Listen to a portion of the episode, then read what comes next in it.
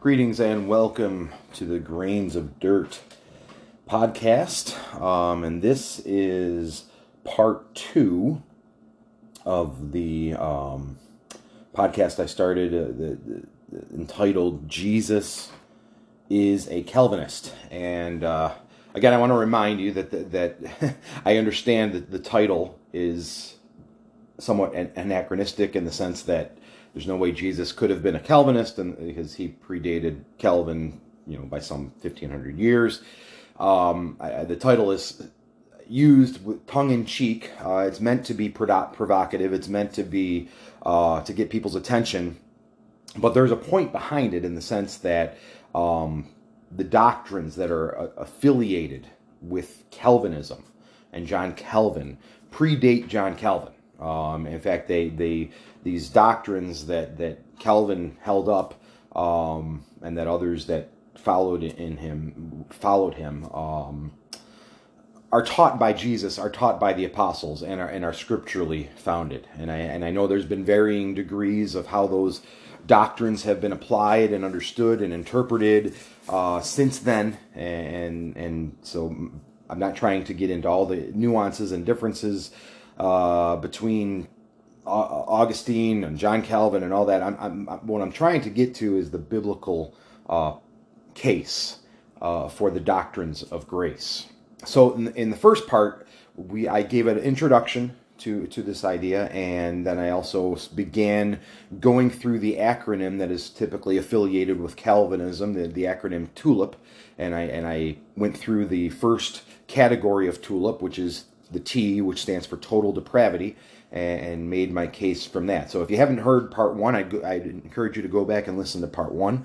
And but right now we're going to continue with part two, and we're going to continue on in this acronym uh, that defines this idea of, of, Calvinism, the doctrines of grace. Um, this acronym of TULIP. And the second category in TULIP is the U, which stands for unconditional election. And the Reformed view of election, known as unconditional election, means that God does not base his decision to save a person on a foreseen action that the person does. He, he doesn't choose us as his elect people based on our works, uh, our ethnicity, our pedigree, our, our ability, our morality, our intelligence, or anything else in us. He, he, also he does not look down the corridor of time and see that someone will make a free will choice to accept Christ and then predestine that person to be saved. No, God, that's not what God does. That's not what Scripture supports. Nor does God look through time and see any good work that we do um, in the future and then predestine us to salvation based on our works. No, rather, election rests in God's unconditional election rests on God's sovereign decision to save whomever he is pleased to save for his sovereign purpose. The idea of unconditional election doesn't mean that they're, God elects people um, arbitrarily. It, it means that unconditional election means that we can't earn that election by anything we do in, in ourselves. God has his purpose for those that he elects and chooses, but it's not based on any merit in us. He does it for His glory, what will bring Him glory. For example, in the Old Testament, God chose Israel as His elect nation to be His special chosen people. Why did He choose them? Not because of what they did or what He foresaw what they would do, not because they were any better than any other people. Uh, Deuteronomy chapter 7, verse 6 through 8 says, For you are a people, speaking of the, the Jews, the Israelites, he said, For you are a people holy to the Lord your God. The Lord your God has chosen you to be a people for his treasure, treasured possession out of all the peoples who are on the face of the earth. It was not because you were more in number than any other people that the Lord had set his love on you and chose you. For you were the fewest of all peoples.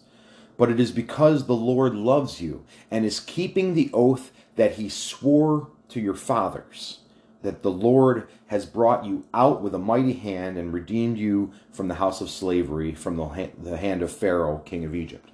So God chose them not on the basis of anything uh, that defined them, that, and not on anything they did or achieved, but because of his sovereign decision to love them, because of the, the covenant that he made before the Israelites came along with Abraham.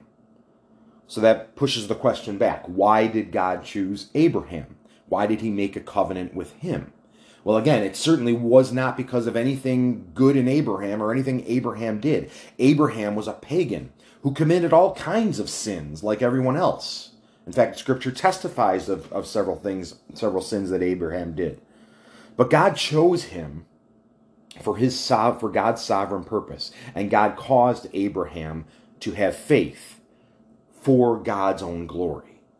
Now, some may object to that and say, well, the reason God chose Abraham was because Abraham believed God. And they'll point to Genesis 15 6, which says, And he, speaking of Abraham, believed the Lord, and God counted it to him as righteousness. But we need to step back from this and ask, how and why does anyone believe God? How, how, how do we have faith in God as fallen sinners? in this world? Well, the Bible tells us how. Ephesians 2 8 through 9 says, For by grace you have been saved through faith. And this is not your own doing. It, speaking of faith, speaking of grace, it, it is the gift of God, not a result of works, so that no one may boast. God could have caused anyone to believe, but for his purpose, he chose to cause Abraham to believe. He chose Abraham not based on any merit, but purely on God's own sovereign purpose, his unconditional election. If God chose Abraham based on something Abraham did, he would be choosing him based on upon Abraham's works. And Abraham would have a reason to boast. now, the synergist, um, or the Arminian, or the non-Calvinist, however you want to describe yourself, if you are, um, if you disagree with the doctrines of grace, they will say that faith in Christ is not a work. They will say you are merely receiving a gift, and that is not a work. But most assuredly, Scripture does call faith a work. John 6 28 says, Then they said to him, What we must do to be doing the works, what must we be doing to be doing the works of God?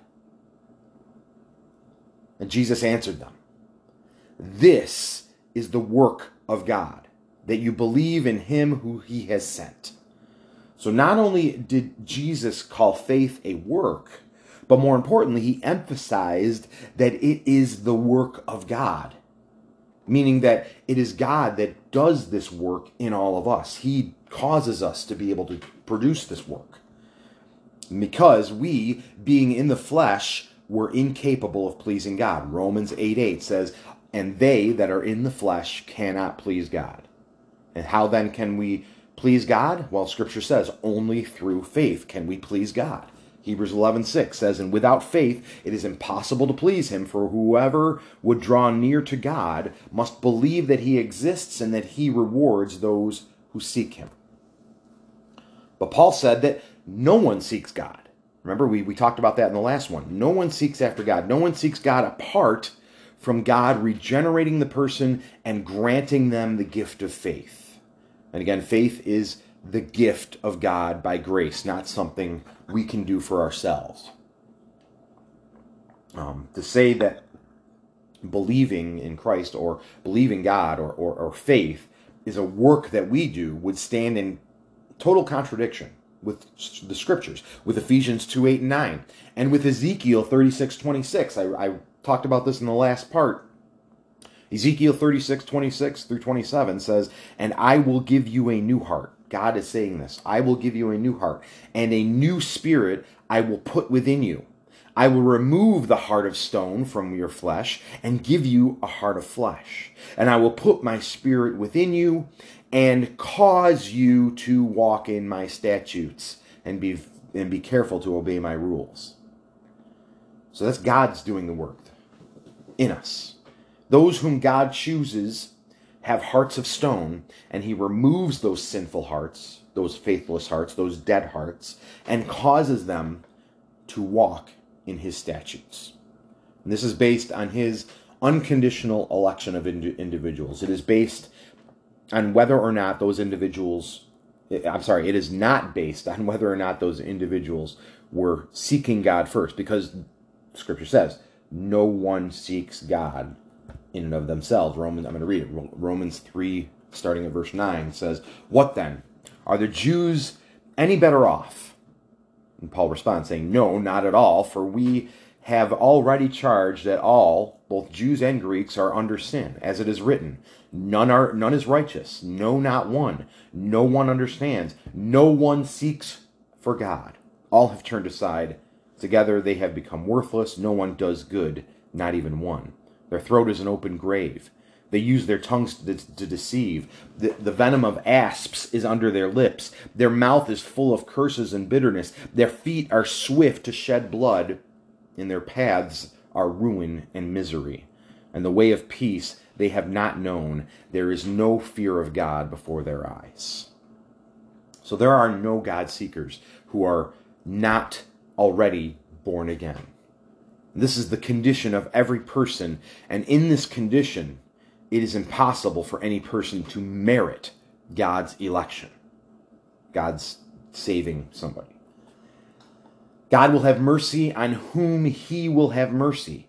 In the book of Romans, we find a discussion of this difficult concept, but the Apostle Paul defines the doctrine of unconditional election in Romans 9, starting at verse 10 on Romans 9, it says, And not only so, but also when Rebekah had conceived children, going back to the Old Testament, by one man, our forefather Isaac, though they were not yet born and had done nothing either good or bad, in order that God's purpose of election might continue, not because of works, but because of him who calls, she, speaking of Rebekah, was told, The older will serve the younger, as it is written, Jacob I loved and Esau I hated.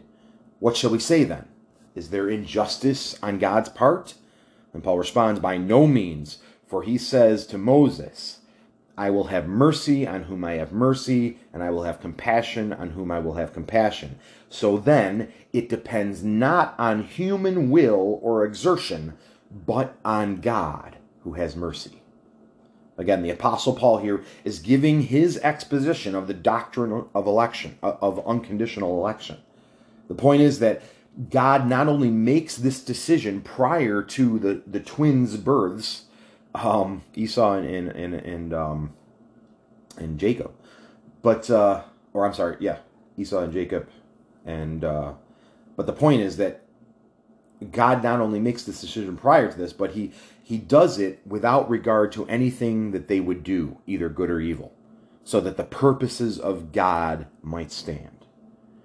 And as Paul said in verse 16, God's mercy depends not upon our choice or our works or our actions.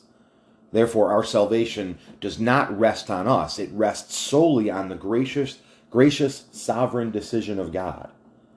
So then, on what basis does God elect to save certain people? It is on the basis of is it, I mean is it on I'm going to ask a question is it on the basis of some foreseen reaction or foreseen response or activity of the elect? Well, I just showed how scripture says that that is not the case. But many people will still insist that our predestined salvation is based on God foreseeing something we do, a choice that we make.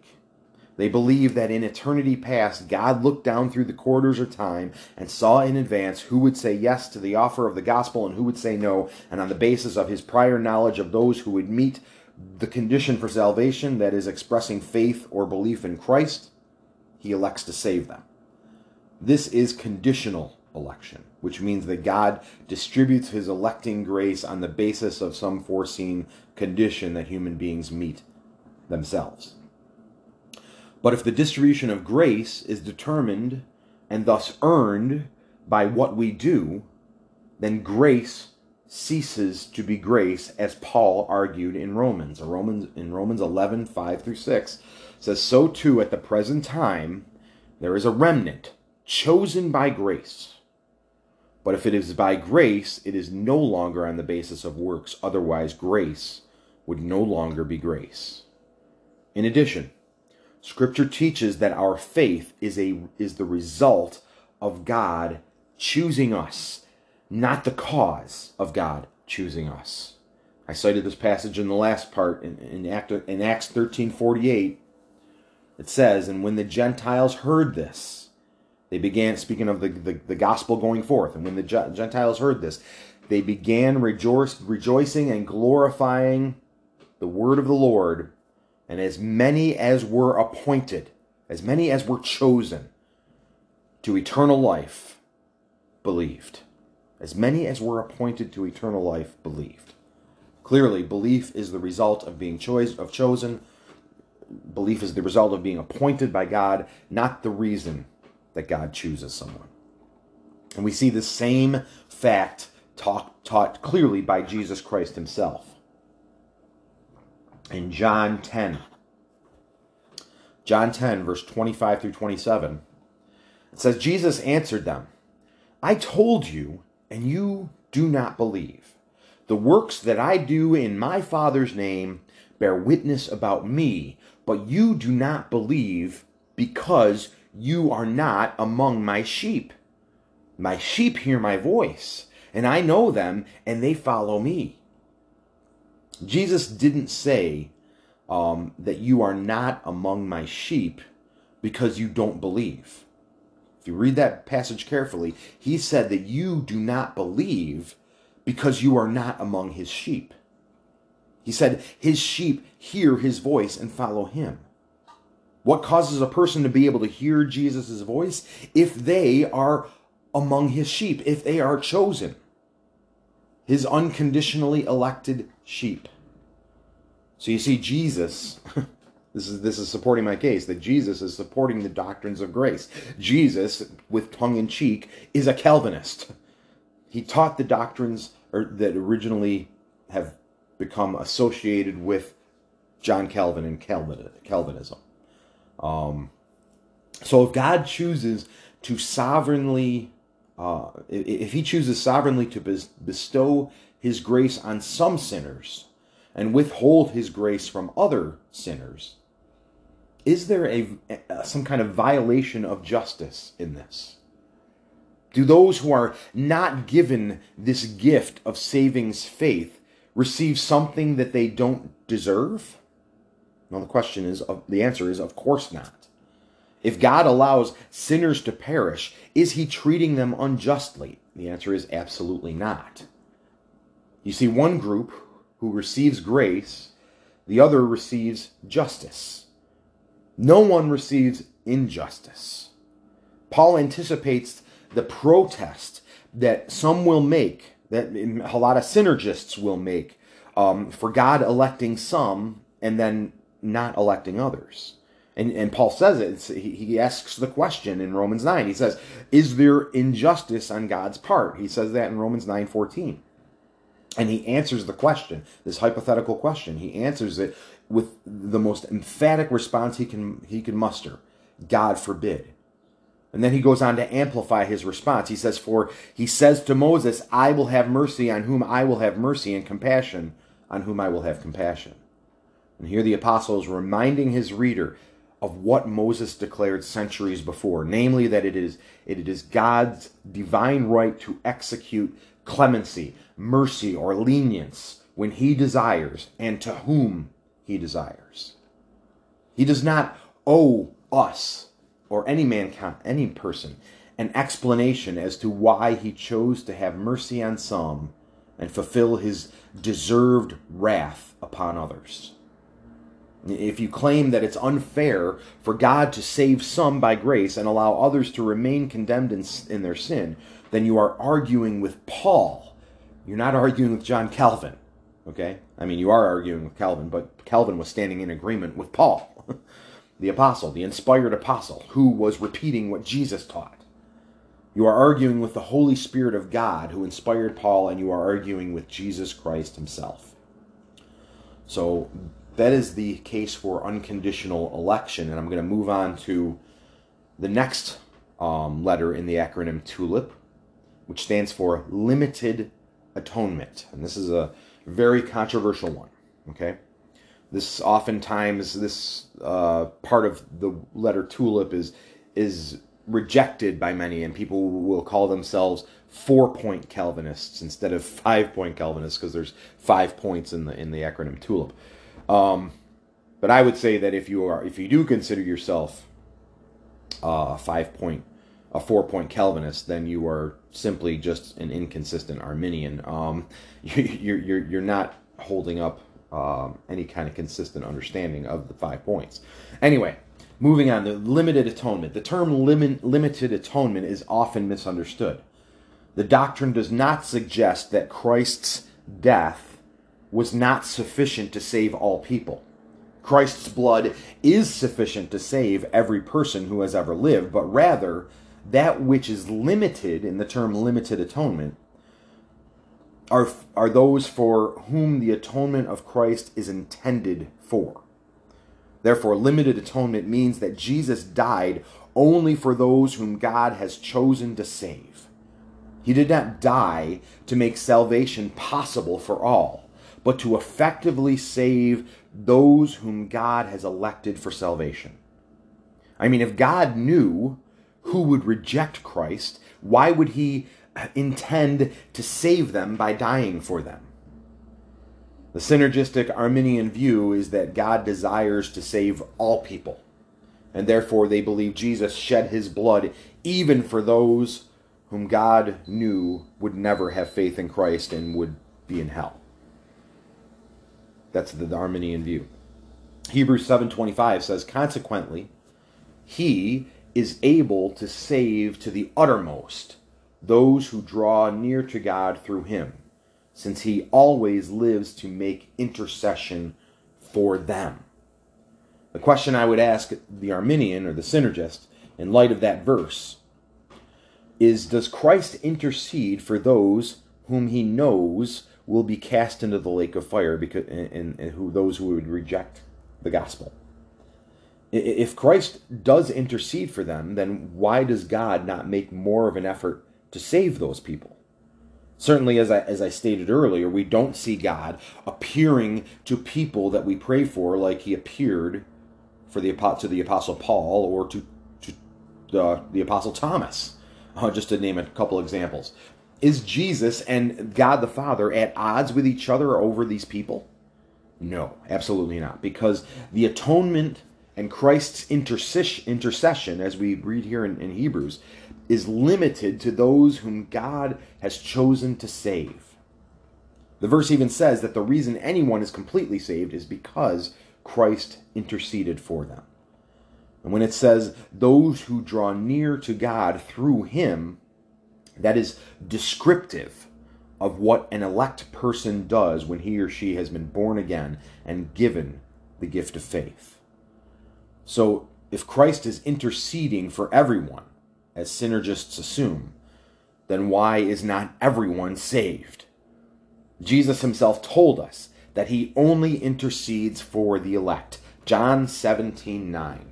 It says, I pray for them. I pray not for the world, but for those whom thou hast given to me, for they are yours, they are thine. Now, the synergist Arminian will cite verses that they claim um, shows that God desires to save all people everywhere. However, in every case, in every verse that is cited, the synergist must pull the passage out of its context to make that argument. And I want, I want to look at some of these verses, these most commonly used verses that synergists and Arminians will use to try to um, refute Calvinism or refute the doctrines of grace. Um, First of all, 2 Peter 3 9. This is one for years that I assumed was the silver bullet that killed the claims of Calvinism and this idea of limited atonement. Let me read it. 2 Peter 3 9 says, The Lord is not slack concerning his promise, as some count slackness, but is long suffering toward you. And here's the key not wishing that any should perish, but that all should come to repentance. Again, for years I assumed that this refuted Calvinism altogether. It refuted limited atonement. It, I mean, it, it appears to a person with a synergistic presupposition to be saying that God wishes all people to come to repentance and not die in sin and be condemned, which disagrees with the doctrine of limited, atonement that states that God only desires to save some. At least I thought that until I was forced to deal with the context of this verse. You see, that's why it's dangerous to just use proof texts to, to, to support something. We need to understand the contexts of these proof texts that we use. For years, I heard this one verse pulled out of its context as a proof text against Calvinism and limited atonement. You see, the context of this verse is the letter that Peter was writing to Christians in the church. And the context of this verse is about those who were among God's elect who had not yet come to faith, or even those among God's elect who had not yet even been born. You see, if you are a believer today, this verse included you. It was referring to you in that you had not yet come to faith, even though in God's eternal realm you were among his elect. So the part that says God is not willing that any should perish is describing those among his elect who had not yet come to faith, who had not yet been born again. those who had who would eventually be effectively brought to saving faith by the Holy Spirit of God. It cannot be describing all people everywhere as synergists claim.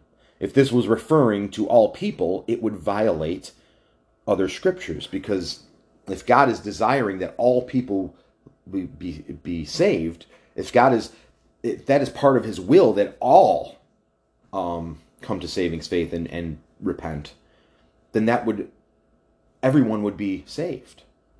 And but Ephesians 1.11 says, In him we have obtained an inheritance, having been predestined according to the purpose of him who works all things according to the counsel of his will.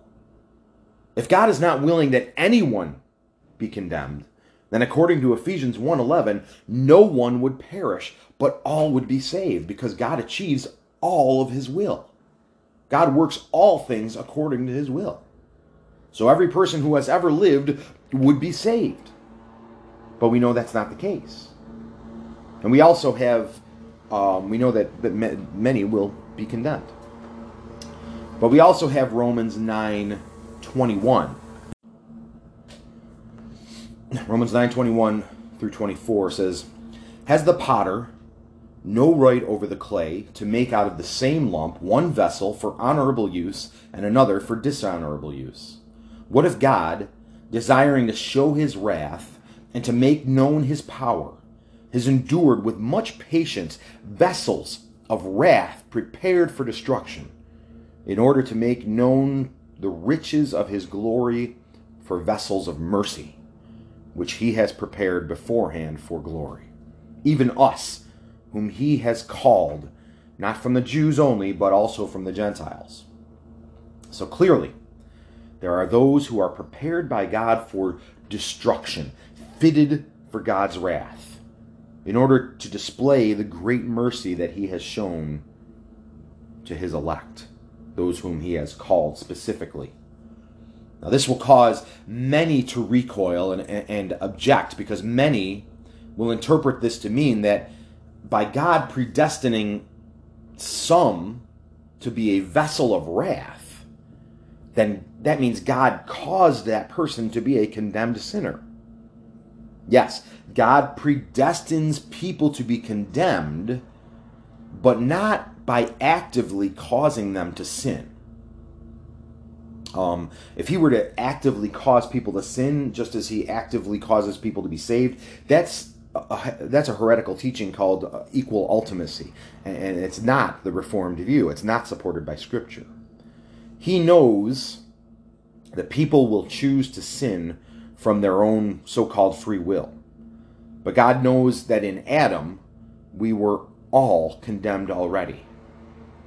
God does, however, actively cause a person to be saved, but He does not cause actively cause a person to be condemned. He just leaves people in their condemned state because of their love for sin. He does not predestine the saved and the condemned in the same way. As I said, that, that is called equal ultimacy and does not reflect the uh, biblical and reformed view of the doctrines of grace. God just allows the condemned to live and die in the sin they chose to live in. The sin that they committed in Adam and then continued to commit in their lives. Now, the Arminian may reject limited atonement by citing a passage like Matthew 22 14. Matthew 22, 22 14 says, many are For many are called, but few are chosen. The Arminian says that um, God calls everyone, but only those whom he sees will accept Christ out of their own free will are chosen. But who is really doing the choosing in this Arminian view? Not God. The ultimate choice is resting in that view. The ultimate choice is resting with the sinner. And again, that kind of interpretation of this verse is pulling this verse out of its context. It is putting words into the text that are not there, which is called eisegesis. The context of this verse is the parable of the wedding feast. When some guy comes in but has no wedding garment and, and then is thrown out. And that is not making any kind of a statement about God's foreknowledge of that person's actions. It is stating that this person was not given a wedding garment and did not belong there. You see, ancient kings often provided the proper attire to the guests at their feasts. Therefore, the rejected man's um, the, the man that was ejected lacked his lack of a proper garment indicated that he was not given the proper garment. He may have heard the call, but he was not among the chosen. So this verse makes no case either way regarding limited atonement because it's descriptive. It, it is descriptive of the, the many who will claim to be Christian but have no real fruit of such a profession. Calvinists are called to go out and evangelize to the world, to call all people to repentance and faith in Christ. And we are to call as many as we can because we don't know who God's elect are. God hasn't labeled elect people. Um, so we are to just go out and proclaim it to the world and the elect will hear and believe, and the, the, those that are not elect will be condemned in their rejection of it. But we know that the non elect will not respond in true savings faith. The few who are chosen are those who are given the wedding garments of Christ's righteousness, and that's what the parable is pointing to. And, and that is evident um, in the outworking of their faith. They eventually will respond to the gospel call of Christ because of God's gracious gift of faith. Another commonly cited passage by synergists or Arminians against the idea of limited atonement, a very common verse uh, that is used, is 1 Timothy 2, verses 1 through 4. Let me read this. 1 Timothy 2, verses 1 through 4. It says, First of all, then, I urge that supplications, prayers, intercessions, and thanksgivings be made for all people Okay, now it's to, he's going to go on to describe what kinds of people. For kings and for all who are in high positions, that we may lead a peaceful and quiet life, godly and dignified in every way. This is good and it is pleasing in the sight of God our Savior, who desires all people to be saved and come to the knowledge of the truth. So here, verse 4 says God desires all people to be saved. So, therefore, how can limited atonement be true if God desires all people to be saved?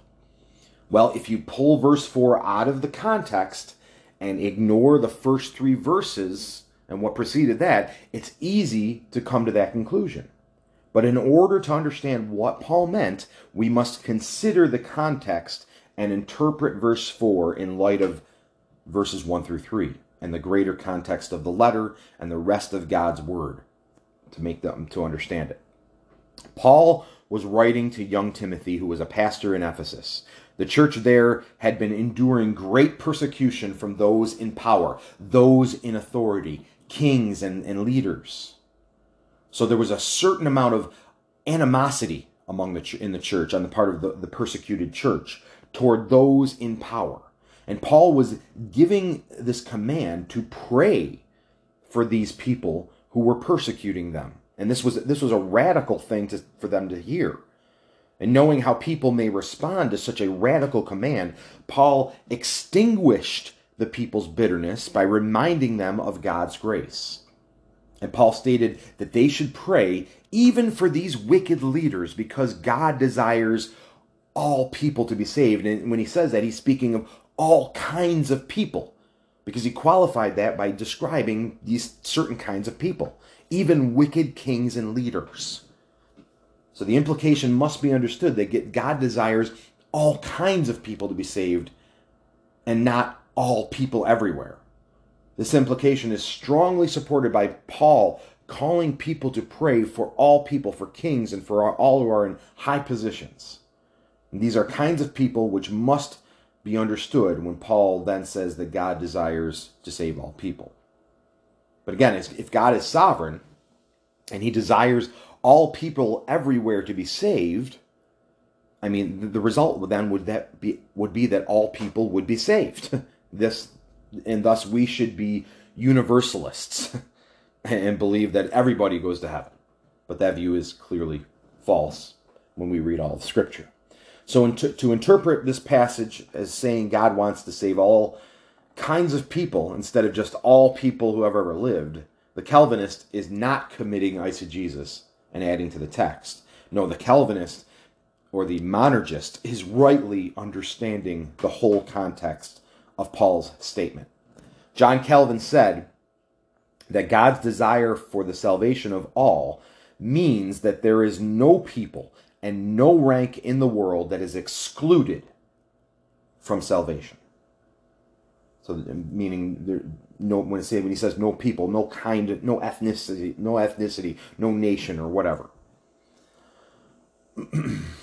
Another passage that Arminians like to cite in rejection of the doctrine of limited atonement is first Timothy chapter 4 verse 10, a few chapters after First Timothy chapter 2.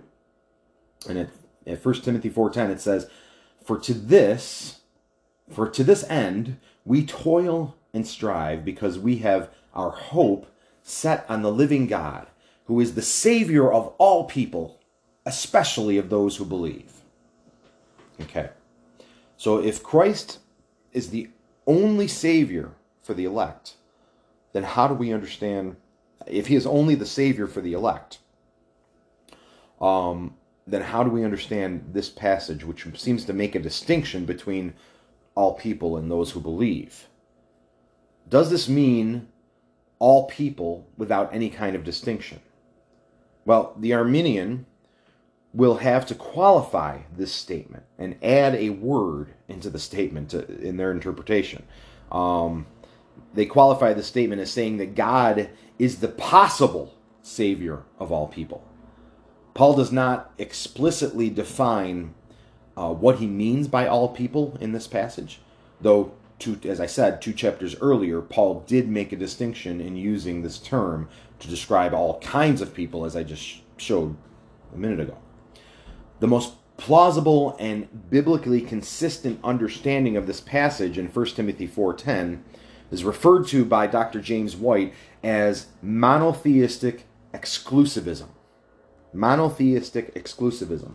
What Paul is is saying is that God is the only true Savior in the world, and that humanity cannot find another competing Savior outside of the living God. And this standing in contrast to all of the gods that people worshiped that were not living gods but idols. Also, the term, especially those who believe in this passage, is better rendered, quote unquote, that is of those who believe. So, the, so the passage is more clearly worded in this way um, Who is the Savior of all people, that is, of those who believe. So, Paul was uh, his further giving explanation of who the all people is. Um, it functions as an, as an expla- a, a further clarification of the preceding statement. So again, the all in this passage is not speaking of all people everywhere, but all kinds of people, just as Paul used it in 1 Timothy 2 4. But because of traditions and because of presuppositions, the Arminian, the synergist, will continue to protest that this idea of limited atonement is not fair. They will say that God predestines some for heaven, but predestines many more for hell. And I already explained the issue of, of double predestination and that God actively causes people to be saved, but he does not actively cause anyone to sin or be condemned. He predestines people for the lake of fire based upon their own sin, their own love of sin. The committed synergist will still say it's not fair because he condemned the, the condemned don't have a chance to be saved. Um, they will ask why why would God even allow the condemned person to be born? And we see this same issue raised with regard to Ju- Judas in Mark 14:21. It says, "For the Son of Man, uh, for the Son of Man goes as it is written of him, but woe to that man by whom the Son of Man is betrayed. It would have been better for that man if he had not been born. So, I mean, it would have been better for Judas if he was never born. So, therefore, why did God allow him to be born? Well, God had a divine purpose for Judas, even though Judas was not among the elect of God for salvation. And as Romans 9 said, God has a purpose for all whom are condemned. Romans 9:22 says, "What if God, desiring to show his wrath and make his known his power, has endured with much patient, patience vessels of wrath prepared for destruction in order to make known the riches of his glory for vessels of mercy which he has prepared beforehand for glory." So God has decreed uh, has a decreed purpose for all who are born, whom he knows will be even be condemned but also the Arminian who raises this objection, uh, uh, the, the, idea of why God would allow a condemned person to be born, the Arminian has the same problem. The Arminian says that God predestines those whom he foresees will choose to accept Christ as their Savior. But God knew who would make this choice and who would not. So why would he allow people to be born that he knew would reject Christ? Um, so that, so that they have the same problem? The answer is always the same that God's will would be done. And God often uses secondary causes, such as our sinfulness and the condemned sinner, to achieve his will and bring glory to himself through his redemption of an elect people, as well as the just judgment brought upon sinners. God is not the author of sin, but he is sovereign over sin. The sin of man does not trump the decretive will of God. Some may object and, and, and cite passages such as Matthew 13 57. It says, uh, And they, the, the, the Jews in, in Nazareth, took offense at him. But Jesus said to them, A prophet is not without honor in his, in, except in his home, own. I'm sorry. A prophet is not without honor except in his hometown and in his household and he did not do many mighty works there because of their unbelief. But this reality that Christ did not do many mighty works there because of their unbelief was part of God's decree. It, not because of sin was somehow limiting what God wanted to do. I mean, if, if, if God is limited by our sin, then we are all doomed. The greatest sin that man ever could commit or did commit was the crucifixion of God the Son. And through that, God's power brought about the greatest good for us. Anyway, the question sh- should never really be about fairness. I mean, if we want fairness, we all sinned in Adam and we, we all should be condemned. We have all been sinning every day from our birth, so we all deserve condemnation. The fact that God chooses to save some and allow others to receive just judgment that their sin deserves does not make God unfair. The, con- the condemned get what they deserve while he chooses to show undeserved favor or grace toward others.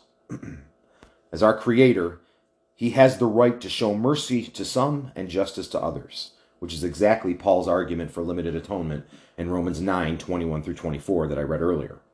God is not actively causing men to rebel or sin against him. God is not the author of sin, but he does actively cause his elect people to be born again and believe in Christ. And this belief is the sign to the person that God, by his grace, has chosen to show, show mercy to him. It is a sign to the person that they are among the elect.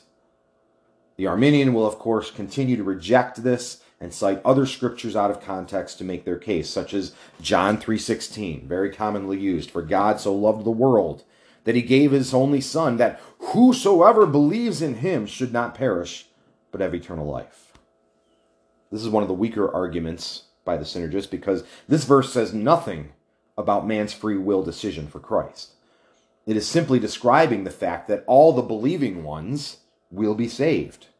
And that is the proper translation that all the believing ones will not perish but have eternal life. Using the term whoever or whosoever tends to imply that God intends to potentially save all people. But that is not what the verse is saying. It is not what is stated anywhere else in Scripture. He doesn't potentially save anyone, he effectively saves whom he wills to save. Faith is the sign that you are among God's elect who receive his grace and mercy.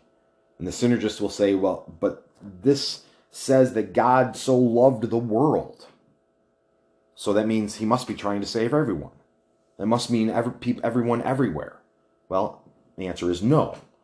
The Apostle John, who wrote the Gospel of John, uses the word world or cosmos in the Greek in several ways depending on the context. For example, John 17 9 says, Jesus here is talking. He says, I am praying for them. I am not praying for the world, but for those whom you have given me, for they are yours. If, if God so loved the world, and the world means every single person, why would Jesus not pray for the world in John 17? Because the word is being used differently in that context um, than in John 3.16. So, so we can't just assume that the word world, that it means God wants to save every person everywhere, because again, that would mean God's purpose and will is being thwarted most of the time unless it is God's purpose and will to allow people to come into being and rebel against him and receive their just condemnation. John 3:18 says, "Whoever believes in him is not condemned, but whoever does not believe is condemned already, because he has not believed in the name of the only Son of God." Now the synergist will say, "See, this verse says a person has to, to decide to believe in Christ so that they can be saved. But this is saying that, that the person is condemned already, and we know they are condemned because they don't believe. You see, faith is the sign that God has chosen to save you and is the work that he does in us. It is not the work, it, it is not a work we do wherein God then owes us salvation. So in John 3:16, the term world in this context is in reference to kinds of people, Jews and Gentiles. Not just Jews, as a Pharisee like Nicodemus would have believed. Remember, in the context of John 3.16, Jesus is speaking to the Pharisee Nicodemus. As many Jews in that time, especially the religious leaders, believed that the purpose of the Gentiles was to fuel the fires of hell. But God showed his love for all kinds of people from all over the world throughout time who would be given faith in Christ.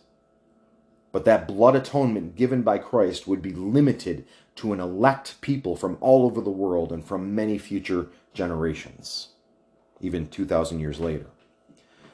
Irresistible grace is the next category of the doctrine of, of doctrines of grace. So the doctrine of irresistible grace is often just as, as offensive to people as limited atonement.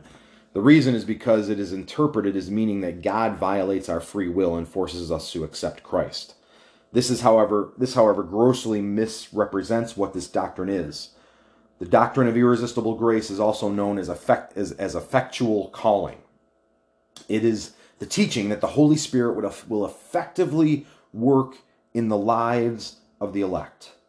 so that they they inevitably will desire to have Christ as their Lord and Savior and have saving faith in Christ. The Bible teaches that the Holy Spirit never fails to bring to salvation those sinners whom he personally calls to Christ.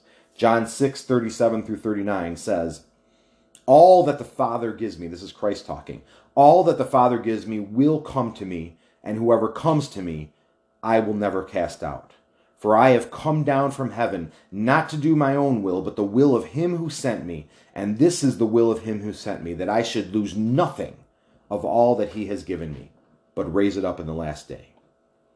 All that God the Father gives to Christ will not be lost. That's what this is saying. This emphasizes the monergistic work of God and does not present a need for the person to somehow cooperate with God's will concerning salvation. Certainly, cooperation on our part comes into play with regard to our sanctification after we are born again, after we are made alive in Christ. But regarding salvation, we are dead spiritually prior to that and cannot cooperate with God in any way out of our free will because we are in bondage to sin. Before, before our salvation, we had no free will. But God, in His mercy, gives us new spiritual life. And when we are awakened to that new spiritual life, Jesus Christ is then irresistible to us. To reject Christ is to display that you are still spiritually dead. To repent and believe in Him is to show that you have been given the grace of God, that, that the Spirit of God indwells you, and that you are free from the bondage of sin. And then Christ becomes irresistible to you. 1 John 5 1 says, Everyone who believes that Jesus is the Christ has been born of God, and everyone who loves the Father loves whoever has been born of him. So the chronology of our salvation is clear. We must first be born of God, born from above, born again, regenerated, brought to spiritual life, whatever you want to call it. The work of God must first change the heart of man, and the result of that changed heart is belief in Christ. It never begins with a man choosing to believe and then the Spirit making them alive. Because that would mean we can please God while we are still in the flesh. And Scripture clearly rejects that. Romans 8 8 says, And they that are in the flesh cannot please God. Now, the Arminian, the synergist, or the non Calvinist will say that God's, God is still violating a person's free will if they instill, if he instills this irresistible grace. I've heard some piously say that God is a gentleman and won't force anyone to accept him. Really? So, so you believe that God causing a person to be spared eternal torment in the lake of fire and separated from God for eternity is ungentlemanly? That's ridiculous. I, have I've even heard some well known theologians equate irresistible grace to spiritual rape. I find those kinds of comments to be utterly disgusting and offensive and frankly stupid.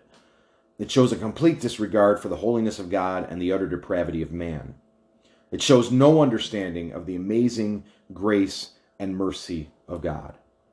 Let's say, let's say you have a heart attack and you are dead on the table, and the doctors are about to zap life back into you. But one of the nurses asks, Well, what if, what if he doesn't want to be brought back to life? We can't violate his free will. Well, that's foolishness. And so is the idea that God's irresistible saving his grace is a violation of our free will. God has the right to change our will, and Scripture clearly states that he does. Again, listen to these passages from God's Word. Ezekiel 36, 26 and 27. It says, And I will give you a new heart, and a new spirit I will put within you. I will remove the heart of stone from your flesh, and give you a, a heart of flesh, and I will put my spirit within you and cause you to walk in my statutes and be careful to obey my rules. He causes us to walk in his statutes through the removal of our stone dead spiritual hearts and replacing them with a spiritually alive heart that pumps the lifeblood of faith. Another passage where God controls our will, Proverbs 21 1 says, The king's heart is a stream of water in the hand of the Lord. He turns it wherever he will. God is the so- is, is sovereign, He is the sovereign and the holy Lord over all things, and he alone has the right to change the heart and will of man to be conformed to his will. But scripture clearly teaches this. Just listen to John 6:44. John 6:44 says, "No one can Christ talking here. No one can come unto me unless the Father who sent me draws him. And I will raise him up on the last day." Not only is man incapable of coming to Christ, but he is wholly unwilling.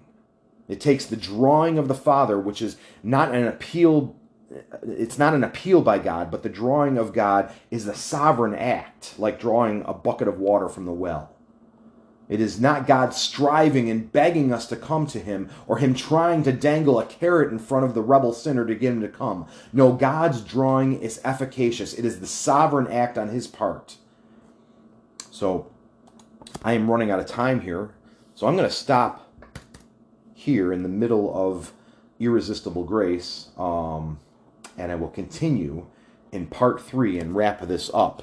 So, again, I thank you for, for listening, and I hope you have a wonderful day in the Lord. God bless.